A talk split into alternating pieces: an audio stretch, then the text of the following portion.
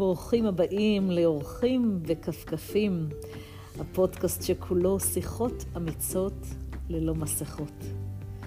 כאן אורית וולף, אנחנו מיד צוללים לתוך הצדלים והדיבורים.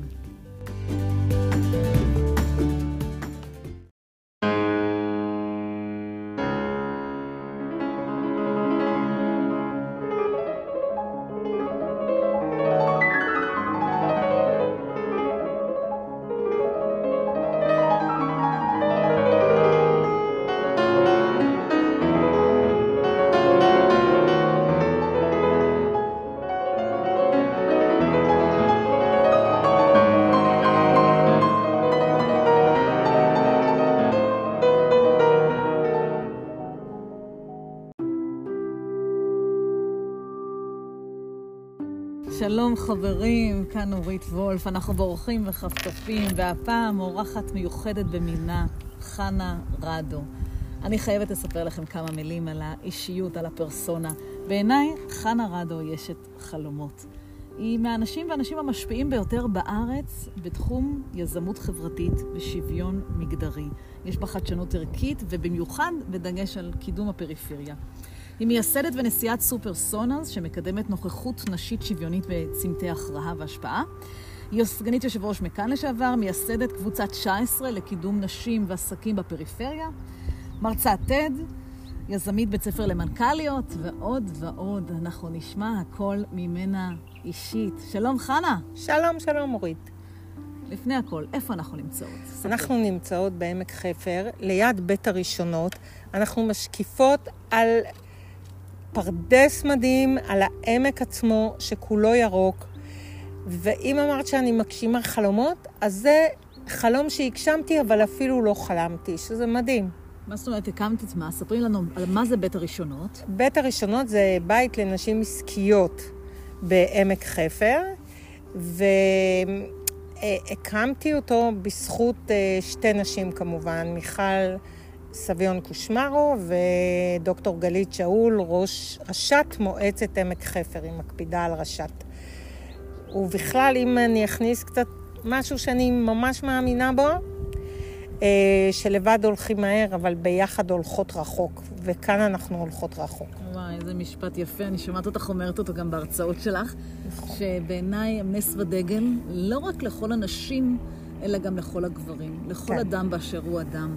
אז אני אספר לכם שיצאנו מהבית, יצאנו מהפסנתר כנף, היום שישי בצהריים, אני רואה חובזה מלפניי, נרקיסים, פרדסים, אנחנו בגבעה בגובה של משהו כמו חמש-שש קומות.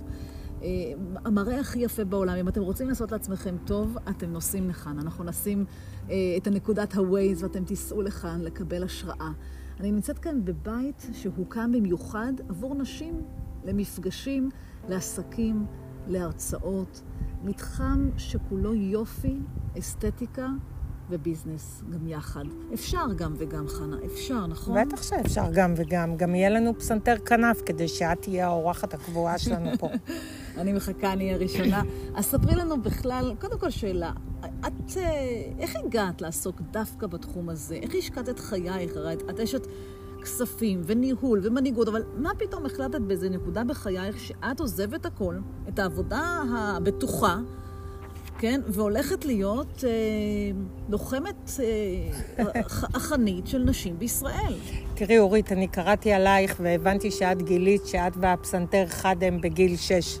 לי לקח אה, עשרות שנים להבין... אה, מה ממש אה, מחובר. אה, האם את מתארת לעצמך את חייך ללא פסנתר?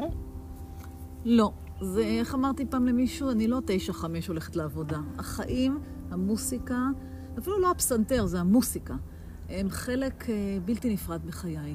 אבל גם את כזו. והפסנתר הוא הכלי שלך. אוקיי. נכון.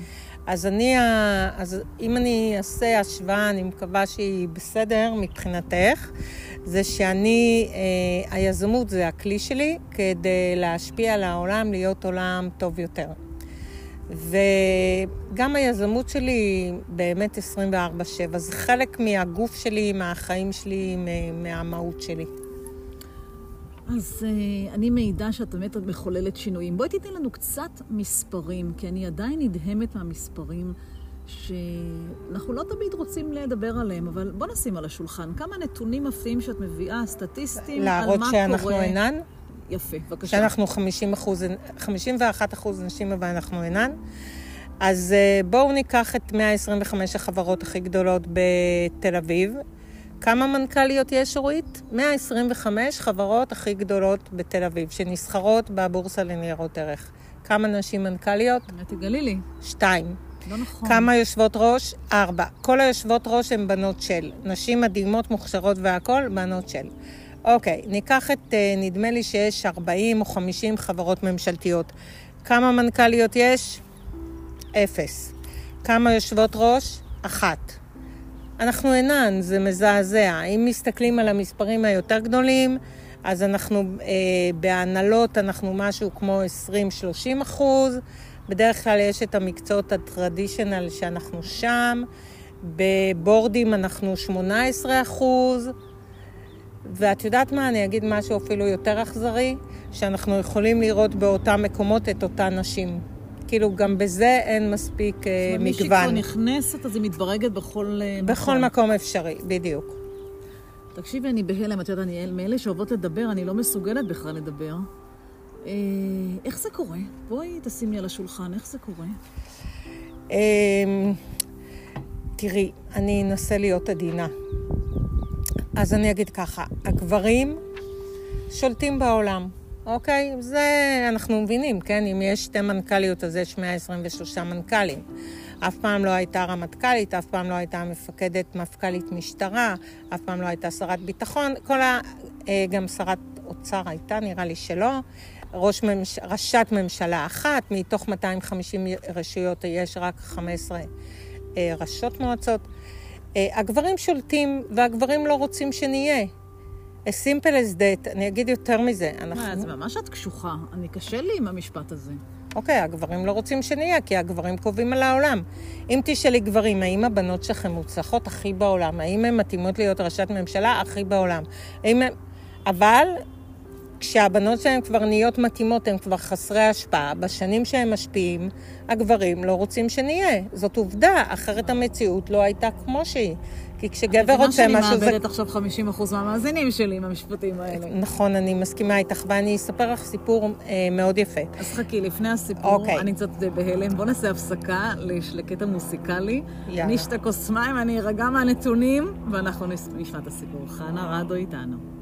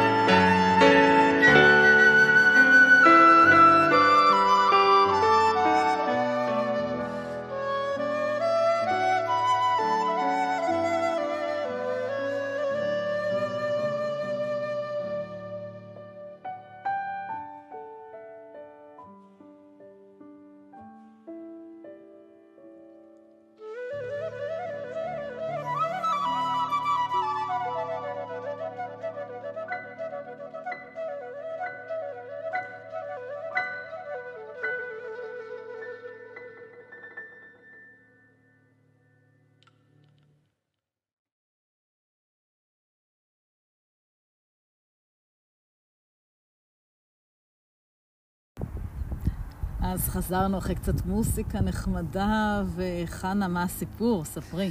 אז הזמינו אותי לים המלח, התנועה הקיבוצית עשתה כנס בים המלח עם כל האנשים הכי חשובים בקיבוצים, וביקשו ממני להרצות על ניהול בעידן המיטו. ומאוד שמחתי והגעתי לים המלח וחשבתי לעצמי על מה אני ארצה שיתפוס אותן. בכל זאת, אותם זה, יש שם לפחות 60 אחוז גברים. ועכשיו אני אשאל אותך, לדעתך, האם בתעשייה הקיבוצית או בתנועה הקיבוצית המצב שונה לעומת המצב שסיפרתי לך עליו לפני? אני, אני כבר מפחדת לדבר אחרי הנתונים. אבל בתחושה, נכון, בקיבוצים זה ממש הכי... בא לי להגיד שיותר שוויוני, כי זה מהות הקיבוץ. נכון, בדיוק, אוקיי. ואז אמרתי לעצמי, אני אכין מספרים, כי אני הכי אוהבת מספרים. למה הייתי הרבה שנים סמנכ"ל כספים? כי עם מספרים אי אפשר להתווכח, ולפרש מש... מספרים, אפשר תמיד לפרש מספרים, אבל אם אנחנו שתי נשים מתוך 120, תתווכחו איתי, על מה? איזה פרשנות אפשר לתת לזה? אוקיי. ואז uh, עשיתי אנליזה של מספרים, וממש לא הצלחתי להתאמץ, כדי להבין שאין נשים כמנכ"ליות במפעלים הקיבוציים. שם יש 38 מפעלים מדהימים, גדולים, שכולנו חיים מהמוצרים שלהם, ויש רק אישה אחת מנכ"לית. אופסיק. ואז, אה, קודם כל, כשהגעתי לשם, חצי מהאולם יצא, זה בערך אה, רוב הגברים. אלה שנשארו ממש התעצבנו עליי, כי אמרתי להם שהם שוביניסטים, פשוט זאת עובדה, זה לא פרשנות, כן? אבל הצעתי להם פתרון, כי אני בן אדם של פתרונות, והצעתי להם לעשות את בית ספר למנכ"ליות העתיד. ווואלה, אנחנו כבר במחזור השני של בית ספר למנכ"ליות העתיד. אה, המחזור הראשון היה עם 30 נשים, המחזור הזה עם 20 נשים בגלל מגבלות הקורונה, וקורה משהו מדהים. וכל הנשים האלה מתקדמות, וכל התנועה והתעשייה הקיבוצית מתקדמת לקראת שוויון מגדרי. וואו, וואו, זה באמת, באמת חדשות. והם באמת החלוצים. אלה חלוצים וחלוצות, ואני חייבת לומר שבזכות אנשים כמוך, המודעות, הבושה, אפילו אומרת, אנחנו, את יודעת, יש רגשות שאנחנו מדחיקים, כמו פחד, כמו בושה, כמו מבוכה. זה די מביך לשמוע את הנתונים האלה, לכל אחת ואחד. ובזכות המלחמה שאת יוצרת, אפילו לא מלחמה, את נותנת את הנתונים בפרצוף, אנשים מתחילים להבין שחייבים חייבים שינוי. והנה, את רק אמרתי לפני שבוע שבזמן שנפגשנו התקשר אלייך אה, מנכ"ל בנק לאומי, ספרי מה הוא עשה. לא, מנכ"ל בנק לאומי, בהנהלה שלו יש 50 אחוז אה, נשים. ואז כתבתי לו, כל הכבוד לך, באמת, כל הכבוד לו. והוא כזה עשה לי וי עם היד, הוא ענה לי. אז הבנתי שהוא גם שמח שאנחנו אומרות לו שכל הכבוד לו. וניסיתי שיעשו עליו, ביקשתי שיעשו עליו כתבה באחד העיתונים הכלכליים, כי לדעתי זו דוגמה ומופת לניהול נכון. הוא בטוח ירוויח מזה מלא מלא מלא, גם במוניטין, אבל לא רק במוניטין, גם בתוצאות בשטח, אבל עדיין לא עשו על זה כתבה, חבל. אז אני אספר לך משהו מהעולם שלי שהוא מעניין מבחינה מגדרית. את יודעת שבמאה ה-18 ובמאה ה-19 לנגן פסנתר היה דבר מאוד, so to speak, נשי, במרכאות. אנחנו רואים את זה מהציורים, מהאומנות, שרואים נשים לבושות בבגדים כל כך יפים ונגנות על פסנתר לצדן חתולות וחתלתולים ומלמלות. וזה חלק היום מהתרבות. אישה צריכה ללמוד לנגן פסנתר, זה חלק מלדעת לרקום, לדעת שפות. אה, אבל הנה היום, אם תסתכלי על אחוז ה... פסנתרנים או פסנתרניות המצליחים ביותר בעולם, אז לא הייתי אומרת שזה שתיים מול 120, לא, זה לא, זה בכל זאת אומנות, אבל עדיין יש לנו יותר פסנתרנים מצליחים מאשר פסנתרניות, כמו שפים מצליחים מאשר שפיות. כן. זה מעניין. זאת אומרת, אפילו במקצועות שהם יותר רכים, כן? גם שם יש עדיין הרבה יותר אה, הצלחה לגברים. ואת יודעת למה? שאלה קשה. בואי, את יודעת למה? אני, אני רוצה לספר לך גם סיפור מטורף. אני אספר סיפור שמעולם לא סיפרתי למאזינים שלי, למרות כל הפודקאסטים שהיו לנו, ואנחנו נקראים אורחים וכפכפים. אנחנו, אמנם כן. קר לי ואני בלי כפכפים, אבל אני בחוויית כפכפים. אה, אני אשתף אותך שכשהייתי בלונדון, והייתי בת 21, אה, אה, הציעו לי להגיע לאחד ה managements המפורסמים ביותר בעולם. אני לא יכולה להגיד את זה, אחרת אני אעשה לזה שיימינג, אבל באמת בין ה top 10. ואני באה לפגישה, כל כך חיכיתי לפגישה, כל כך למדתי מה לומר, וכל כך הכנתי רשימות רפרטואר, והישגים, ועשייה, ותמונות, ובאתי עם folder, אז לא היה, היה בחיתוליו האינטרנט, באתי עם folder כזה יפה, תיק עבודות, מה שנקרא, על כל העשייה שלי והקלטות, ואז תהיי בהלם. הבחור שישב לפניי, שראיין אותי, לא בחל בשאלה הבאה. האם את מתכוונת להיכנס להיריון כן. בחמש שנים הקרובות? אני חוזרת על השאלה. אני לא אכנס להלם. את לא תיכנסי להלם. מה פתאום? אני נכנסתי להלם, אני רוצה לספר לך מה קרה. אני אמרתי לו באנגלית רוצצת אז, כי הייתי בשוק. I don't know, I, I haven't thought about it. כאילו, במקום להגיד לו, excuse me, how dare you, הייתי ילדה חמודה, תמימה, ביישנית, לא כל כך ביישנית, תמיד הייתי קצת אה, אה, חתרנית לא כן. ופרובוקטיבית בסגנון שלי, אבל הייתי בשוק חיי, איך באנגליה. זה אמנם היה שנות התשעים, אבל בכלל, בלי חל וסרק, שאלו אותי את השאלה הזאת, ואני מצאתי את עצמי קמה והולכת. חנה, כן, אז זה מעולה. אז קמת והלכת. מעולה ל, ל, למצב המגדרי, לא מעולה לתוצאה. אבל היום זה גם קורה, אורית, זה את מתארת משהו מלפני 20 שנה? היום זה גם קורה, ואת יודעת מה הכי עצוב? שיש נשים ששואלות נשים, האם את מתכוונת להיכנס להיריון? האם בעלך חוזר לך בבית? האם ההורים גרים לידך? איך את מסתדרת? טה-טה-טה, יש לך שני ילדים קטנים, איך תוכלי להשקיע בעבודה? זה גם נשים שואלות נשים, בגלל שאני בהרבה מאוד קבוצות של נשים, שמספרים לי את זה, אני כבר לא מגיבה. עד כדי כך זה חסר טעם, זה... לעומת זאת, אם המנכ"ל יאמר, בחברה שלי אף אחד לא מעז לשאול שאלה כזאת, גם מנהלות משאבי האנוש וגם כל המנהלים והמנהלות כולם יפסיקו לשאול. וואו, בא לי למחוא כפיים ולצעוק, בואו נמחא כפיים. בכלל, כל העידן הקורונה, אף אחד לא מוחא כפיים, אנחנו רק בזומים כל היום. כן. אבל זה באמת משפט לציטוט ולזיכרון ולחקיקה. אפילו הייתי אומרת, נורא בא לי שתעבירי חקיקה כזו בכנסת. את בכלל, את חשבת לרוץ לכנסת, חנה? אמ, אני לא חשבתי לרוץ לכנסת, כי אני, אולי לא רואים את זה, אני בן אדם מאוד פגיע.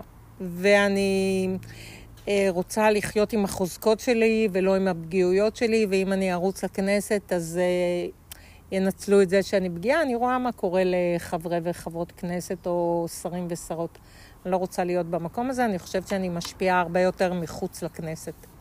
מדהימה, וגם נציין שלעומת כל העבודה, ועוד מעט תספרי לי מה זה קבוצת 19, שאני רוצה שגם המאזינים שלנו ישמעו ויכירו, בואי תספרי גם באמת שאת אשת משפחה, יש לך ילדים, יש לך זוגיות, את לא בן אדם שרק עובד, עובד, עובד, אפילו בשליחות חייו, את גם מפנה זמן למשפחה. אז ספרי קצת, איזה משפחה יש לך? אז המשפחה שאני יצרתי, עד אתמול הייתה בארבע יבשות. אה, יש את שירה, בתי הבכורה, שגרה בברצלונה, חיה בברצלונה עם שני הנכדים שלי, שנהגנו להתראות אחת לחודש, ועכשיו ממרץ לא התראינו.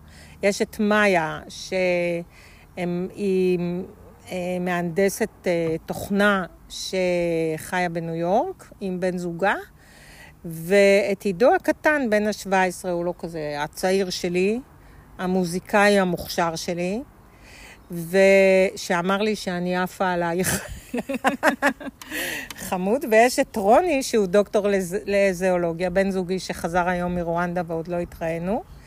וחוץ מזה, אני גרה ליד אימא שלי, שאנחנו שבעה ילדים, ואני הבכורה, ואימא שלי ממש לידי, אז היא חלק, עדיין ממש חלק מהמשפחה, כן. את מדהימה. אני, אני חייבת לשאול אותך, קיבלת מאימא ואבא חינוך לשוויון מגדרי, או שזה משהו שצמח אחר כך? אה, מכיוון שאני בת בכורה לשבעה ילדים, ואבא שלי היה חקלאי, אז הוא גידל אותי כזה כמו בן ממשיך. היה לו יותר חשוב שאני אדע לחבר מחרשה מהר מ... האמת שזה לא נכון. היה לו חשוב גם שאני אענה מהר לתרגיל במתמטיקה וגם אה, אחבר מחרשה מהר. והוא פשוט התייחס אלינו כמו אל אה, בנים, בנים והיינו...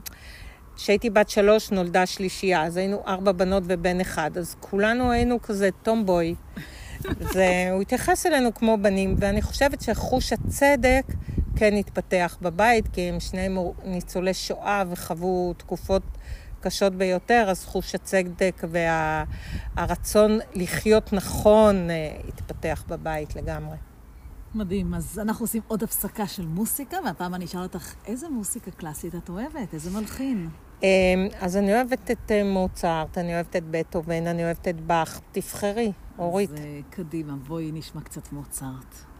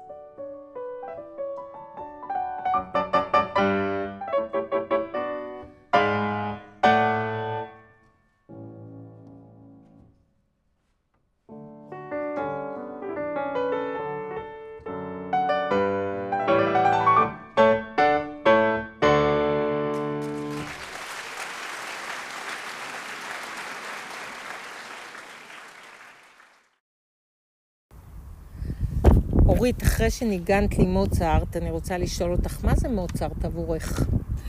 וואי, מה זה מוצרט עבורי? קודם כל, מוצרט זה אייקון, זה לא רק מלחין, זה, זה תרבות, זה תקופה, זה סמל. מוצרט זה סמל, אבל במובן האישי, מוצרט עבורי זה מוסיקה שהיא נחמת החיים, נחמת חייו. היא לא מראת חייו, היא נחמת חייו. זאת אומרת, למרות כל מה שמוצרט עובר בחייו, והוא עובר לא מעט קשיים וכשלים, אנחנו מדברים על כישלונות כאן, אז זה לא כמו שאנשים חושבים שהוא הגיע לווינה מזלצבורג והכל נסלל עבורו ונפתח וקיבלו אותו בחצר הקיסר, ממש לא, חנה. דווקא מוצרט עבר הרבה מאוד אפליות, כי מי ששלט באותם ימים בווינה היה סליירי, קלמנטי, צ'רני. נכון.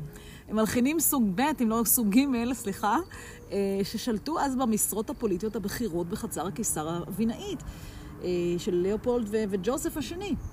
ומוצרט לא קיבל את מסעת חייו, הוא עבר 11 דירות, 11, אה, נכון? 11 כן. דירות בווינה עצמה, מרוב שהיו לו חובות, הוא שכר דירות. לא היה לו חוויה של משכורת קבועה כמו לאחרים.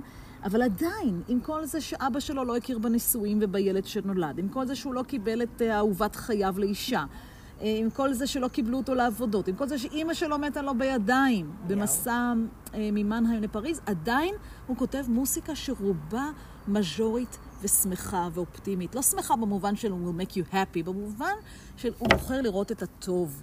הוא בוחר לראות את האופטימיות. וזה מאוד מזכיר לי, הבנתי למה את אוהבת מוצרט, לפעמים את אוהבת, אוהבת מוצרט אפילו בלי להבין. לא רק הסימטריה והאסתטיקה הקלאסיקנית, אלא גם כי באמת הוא מלחין שרואה את הצד המלא של הכוס. איך את מזדהה איתו כל כך? כי אני רואה איך את מדברת עליו, אז... אה, אני מדברת עליו בניצוץ עיניים, יש לי כן. מה ללמוד. אני לא חושבת שאני בן אדם שמסתכל תמיד על הכוס המלאה, להפוך הוא. אני חושבת שיש לי עוד הרבה שיעורים בתחום. אה, הרבה פעמים אני חושבת שאני יותר בחיים שלי כמו מבטא את, את מה שהמוסיקה של בטהובן מבטאה, שזה ניגודים וקצוות. אצל כן. בטהובן אנחנו רואים את הניגודים, את האהבה והרכות לעומת הזעם והכעס והחימה והתסכול על החרשות, על החוסר הצלחה. המוסיקה היא ממש מראת חייו. אני חושבת שאני כן בן אדם של קצוות וניגודים, פחות נחמה ואופטימיות אה, אינסופית. אז כן. יש לך עוד אה, צעירה, יש לך עוד... אה, לומדת, לומדת. תגיעי למוצרט, יש לי הרגשה. אם את כל כך אוהבת אותו, באמת, ומנגנת אותו כל כך מקסים. אז תגידי, אצלכם היה פסנתר בבית? כן, אצלנו היה פסנתר בבית. אבא שלי בא מחינוך פולני קשוח, ואחיו שנרצח בשואה היה נגן מחונן. והיה פסנתר בבית, וכולנו למדנו, אבל היינו שבעה, הצטופפנו, אז חלק למדו קסילופון, אני אקורדיון. וואו. אם תתני לי אקורדיון, אני יודעת לנגן שירי חנוכה, אני בטוחה, למרות ש-30 שנה לא נגעתי וואי, באקורדיון. וואי, זה מרתק, מרתק. היינו תזמורת קטנה, אבא שלי במסגרת uh, זה שהוא רצה לייצר לעצמו חיים חדשים בעולם חדש. Uh, אז אה, כן, אז היה פסנתר והייתה המון מוזיקה קלאסית והיינו בקונצרטים, למרות שגרנו בקרקור, נסענו להיכל התרבות. כן, גדלנו בבית כזה רוסי, אבל uh, צברי, כי היינו בקרקור ושבעה ילדים, לא, אני לא יודעת שום שפה, כן? אנגלית ועברית, זהו. מדהים, לא מדהים. רוסית, לא פולנית. אבל את, את לא מנגנת היום. זאת אומרת, ממש עזבת לא. את זה להרבה מאוד שנים, נו, אז אולי תחזרי קצת. אבל אני מאוד אוהבת מוזיקה. רגע, אבל יש לי כזה, אני מחזקת את חוזקותיי. מוזיקה כמקשיבה אני מצוינת, ולכן עידו ואני מאוד מחוברים, כי אני מוכנה להקשיב לכל מוזיקה שהוא אוהב. בכל תקופה אוהב מוזיקה אחרת. אבל אני לא מוכשרת בזה, ויש לי גם את עידו שממש נותן לי מראה ש... שהוא מוכשר וזה הקטע שלו, אני לא. אני בסדר, אני יכולה לנגן יונתן הקטן. אז בוא נדבר בכל זאת על הכישרונות האדירים שלך, ואין, אין, הדף אינו מכיל בכלל את, כמו, את הכמות הזו. ואני רוצה שספרי למאזינים שלנו על פרויקט חייך, מעבר לסופרסונאז, שזה שהקמת וייסדת כמקום אדיר לנשים ועסקים, ולבית ספר למנכ"ליות, אז יש לך את קבוצת 19. בכלל, מה זה המילה 19? למה 19 ומה זה הקבוצה הזו ומה היא עושה? אז ה-19 שאני מספרת היום, אני אומרת ש-19 זה חווה בגימטריה, וזה י"ט יהיה טוב, אבל הסיבה העיקרית שבמצפה רמון שאלתי כמה מנהלות חשבונות מובטלות יש, אמרו לי 19, ואז בניתי מצגת שחור לבן מכוערת, קראתי לה מיזם 19, וביום חשיפה הגיעו אפס מנהלות חשבונות. והקמנו באמת במצפה רמון את מדבר 19, שזה שירות לקוחות ומזכירות אישית. אני חייבת להגיד על קבוצה 19 שכל הלקוחות ממרכז הארץ. זה מאוד אני חשוב. רוצה לאתגר אותך ולהגיד לך שאני גם רוצה להיות לקוחה יאללה. אה, של 19, ואפילו להבטיח לך משהו אחד כאן בפודקאסט מול אה, קבל עם ועדה, שאני רוצה לתת הרצאה, מופע, איך שתבחרי, תקחי אותי או לצפת או למצפה רמון, אה, לנשים שאת מפתחת או מטפחת. אה, ואני רוצה לתת להם הרצאה ממני. את יאללה, אחראית אני על ההסעה והארוחה. את יודעת שאני אוהבת לאכול. כן, בסדר גמור.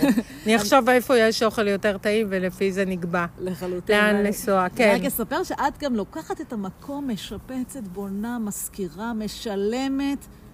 בא לי אני לקרוא לך. מטורפת. בא לי לקרוא אני לך מטורפת, מטורפת. לא, לא, את באמת, צודקת. אני, סליחה על הביטוי, תסלחו לי, יש פה איזה סוג של טירוף בלתי מובן. כן. מאיפה הטירוף? תראי, אני חושבת שכסף זה אמצעי ולא מטרה. וכשהבנתי שאני רוצה להשקיע את הכסף שלי בעשיית טוב, ובחרתי גם, בחרתי אה, לעשות מקומות לתעסוקה איכותית, בעיקר עבור נשים בפריפריה הרחוקה. אני מאוד מפוקסת. ואז חשבתי שאני אשקיע את הכסף שלי, כי איך אני יכולה לבקש מאנשים כסף עד שלא הוכחתי את עצמי, או ממשקיעים. אוקיי, ובתחום של יזמות חברתית אין לנו את הרשות לחדשנות כמו ב start-up nation. ואז אמרתי, אני אשקיע, אני אוכיח לעולם שאפשר להקים עסקים כאלה בפריפריה הרחוקה, ויגיעו המשקיעים. אלא שמאז הם עוד לא הגיעו.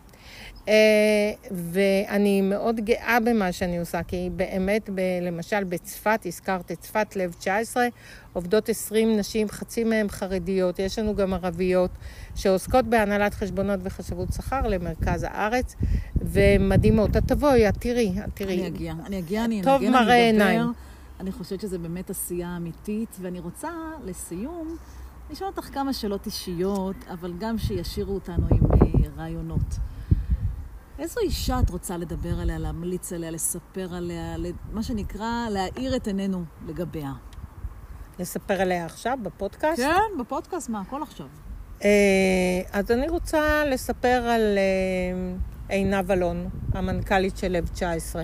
ספרי לנו. אפשר? כן, בוודאי. עינב אלון, אה, פגשתי אותה במרץ, בעשירי למרץ היא התחילה לעבוד איתי בקורונה. כמנכ"לית שותפה בקורונה, כן, בצפת. מהמם. התרסקנו במרץ. נכון להיום הכפלנו את עצמנו. נכון להיום, בזכות עינב, שהיא המנכ"לית, והיא מכילה, וגם לקוחות וגם עובדות, וואו. יש לנו, היו לנו עשר עובדות, יש לנו עשרים עובדות. וואו. יש, היו לנו 35 לקוחות, יש לנו 70 לקוחות. הכל בקורונה. והכל בקורונה, היא התחילה בעשירי, היא לא ידעה את השמות של העובדות, וב-14 הוציאו את כולנו לסגר. ובזכות מה היא מצליחה? בזכות זה שהיא אנושית עם מזג טוב מאוד אופטימית, כמוך. דרך אגב. כמוך, כמוך, אני חייבת לומר שמסתכלים אה, על העיניים האפורות תכלת שלך, ורואים לי- אותך רצה ממקום למקום, מקום כולל ימי שישי. אה, זה מדהים. והיא מאמינה במה שהיא עושה, ועובדת 24-7 בשביל להשיג את זה, למרות שמראש היא אמרה לי, חנה, אני אעבוד רק שמונה שעות ביום כי יש לי חיים. אז עכשיו החיים שלה, זאת המטרה שלשמה הקמתי עכשיו למצוא מישהי גם שתזדהה איתי כל כך, זה גם נדיר. ואני חושבת שאחד הסודות, חנה, איתך, שאת יודעת לסחוף אחרייך, אחרי שליחות חייך. אני, זאת הסיבה שכל כך אה, התלהבתי והתאהבתי בך, כי את יודעת לסחוף אחרי מטרה נעלה שהיא מעבר רק לאינטרס אישי שלנו לעכשיו. נכון, איך אמרת, אני מסתכלת למרחוק עם הנשים שצועדות איתי. נכון. תגידי, לא. שאלה ממש ככה לפני אה, שאנחנו מסיימים. לא בא לי לסיים, כי הנוף מרהיב ואת איתי, אה, ובכל זאת עוד- מעט שבת. מה לא יודעים עלייך, או מה לא היו מאמינים עלייך? ואני אתן, אתן לך קצת זמן לחשוב על השאלה הקשה הזאת, נשים עוד קטע מוסיקלי ונחזור לסיום אחרון.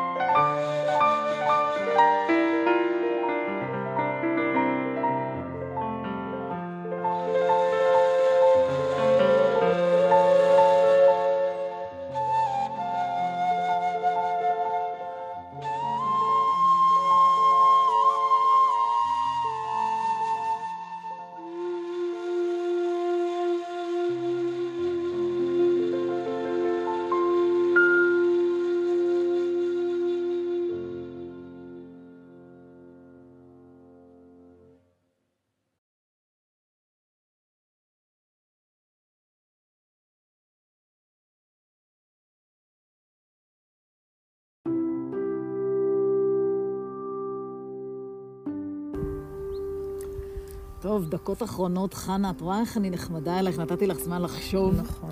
אה, אז מה לא יודעים עלייך? מה לא היו מאמינים עלייך, יותר נכון? אה, שאני לא יודעת לבשל בכלל, כלום, אפס. לא יכול להיות. גידלת ילדים, את כבר לא בת 20, לא מאמינה. בכלל, אני, אני אגיד לך משהו. עד גיל 18 בישלתי כמו ילדה בת, אה, כמו אישה בת 60 לאימא לארבעה ילדים. ולכן אני לא מבשלת בכלל, בכלל, גם אז לא בישלתי טוב. ורוני, אה, בן זוגי שהוא יודע לבשל מצוין, קנה לי אפילו מכונה לביצים קשות. כי גם ביצים קשות שרפתי. ועכשיו שבוע הוא לא היה, הוא הכין מלא אוכל לעידו, אוכל שאני לא אוכלת, פסטות ואלה, את יודעת. אה, ופשוט אכלתי כלום וכלום. ביצים קשות, שמתי בתוך פיתה, כי להפשיר פיתה אני יודעת. סיפור אמיתי. עכשיו, מה לא יודעים עלייך, אורית? וואי, לא, הצחקת אותי בענק. אני דווקא נורא אוהבת לבשל. אני, את יודעת מה, רוב היום אני חושבת על אוכל, ומה אני אבשל ארוחת צהריים וערב. וכבר אמרתי לעצמי, שאפשרתי לברקים טעימים, אני הולכת לחווה האורגנית כאן מתחתנו. נכון. לקנות כאן כל מיני צמחים אורגניים. וואו, איזה כיף. אה, את רואה כמה אנחנו שונות בזה? כן. עליי לא מאמינים שהילדים שלי בכלל לא מנגנים. לא יודעים כלום על מוזיקאים, על מלחינים, לא מקשיבים למוזיקה קלאסית, לא מנגנים כלי. וזה מפריע לך? לא, אני זורמת, הם בקטע של שחמט ותיאטרון. וכדורגל. והם מעריצים אותך קצת? לא יודעת, לא יודעת, לא נראה לי. את אימא אף פעם לא באמת מעריצים. נכון, יודעת. את צודקת. נכון. בזה אנחנו ממש שוות. נכון, לא מעריצים לא. באמת את אימא. אימא צריכה להיות בבית, להכין דברים טובים, כן. לעזור בשיעורים, להסיע לחוגים. נכון. אז גם את זה אנחנו עושות. אני עושה הרבה, דרך אגב. את יודעת, אני לא מהאימהות שיושבות על הפסנתר אחרי צהריים, אין כזה דבר. אני ישר עולה ו... מסיעה לחוגים ומכינה מאפים, באמת, בכנות. ושבאים אליהם חברים את מנגנת? הם מבקשים אה, ממך? לא, מה פתאום, אומרים לי בשקט, תפסיקי לחפור. איזה קטע גדול.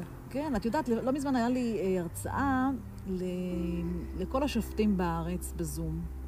ומישהי ככה שאלה אותי, תגידי, זה... איך את דופקת כל כך הרבה הופעות בתקופת הקורונה? אז אמרתי לה, את לא מאמינה, חנה, אבל אני נשבעת לך ביקרה לי, אמרתי לה, אני לא דופקת שום הופעות, אני בעיקר דופקת שניצלים. ואם את לא מאמינה, ועשיתי פוס, והלכתי, כי זה היה אמיתי. הלכתי, כי הסטודיו, הפסטר כן. גנב, נמצא בסלון, ליד, לידו המטבח. הלכתי והבאתי את השניצלים ש... הכנת להם. שדפקתי לפני חמש דקות, כן. שעליתי איתם לזום, להראות לה שזה אמיתי. כן. אמרתי לה, עד לפני חמש דקות שהתחלתי איתכם, זה מה שעשיתי.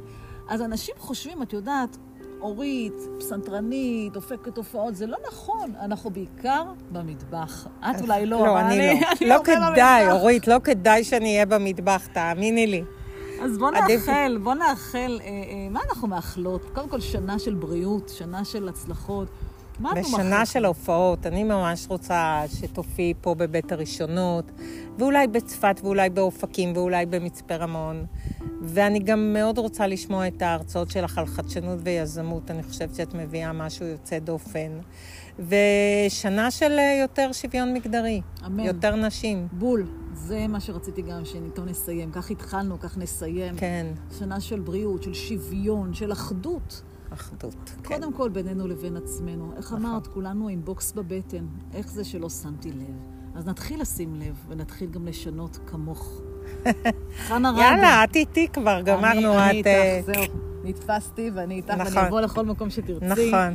איתך אמרתי לך, את ארוחה והסעה, אני ההופעה. מצוין, לא ארוחה שאני אכין, אנחנו לא, לא, את לא, זה כבר מבינות. אוקיי. ואני אה, רוצה לאחל לכולם יום מקסים, יום של שמש בלב, בנשמה. איזה כיף. חנה רדו, תודה לך. תודה לך, תודה. פודקאסט נפלא. ועד הפעם הבאה, כאן אורית, להתראות חברים.